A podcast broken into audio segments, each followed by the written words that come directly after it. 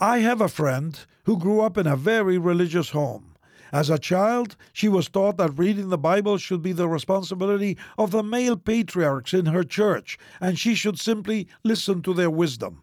At a time when Bibles weren't widely circulated, I understand how this occurred. But, my friend, Scripture is God's Word. It is much too important to be left exclusively to biblical scholars. Theology is too vital to be solely for theologians. God intends to be present and part of our everyday lives. His word is not only for discussion in highbrow academic settings or by people who have degrees from Bible colleges.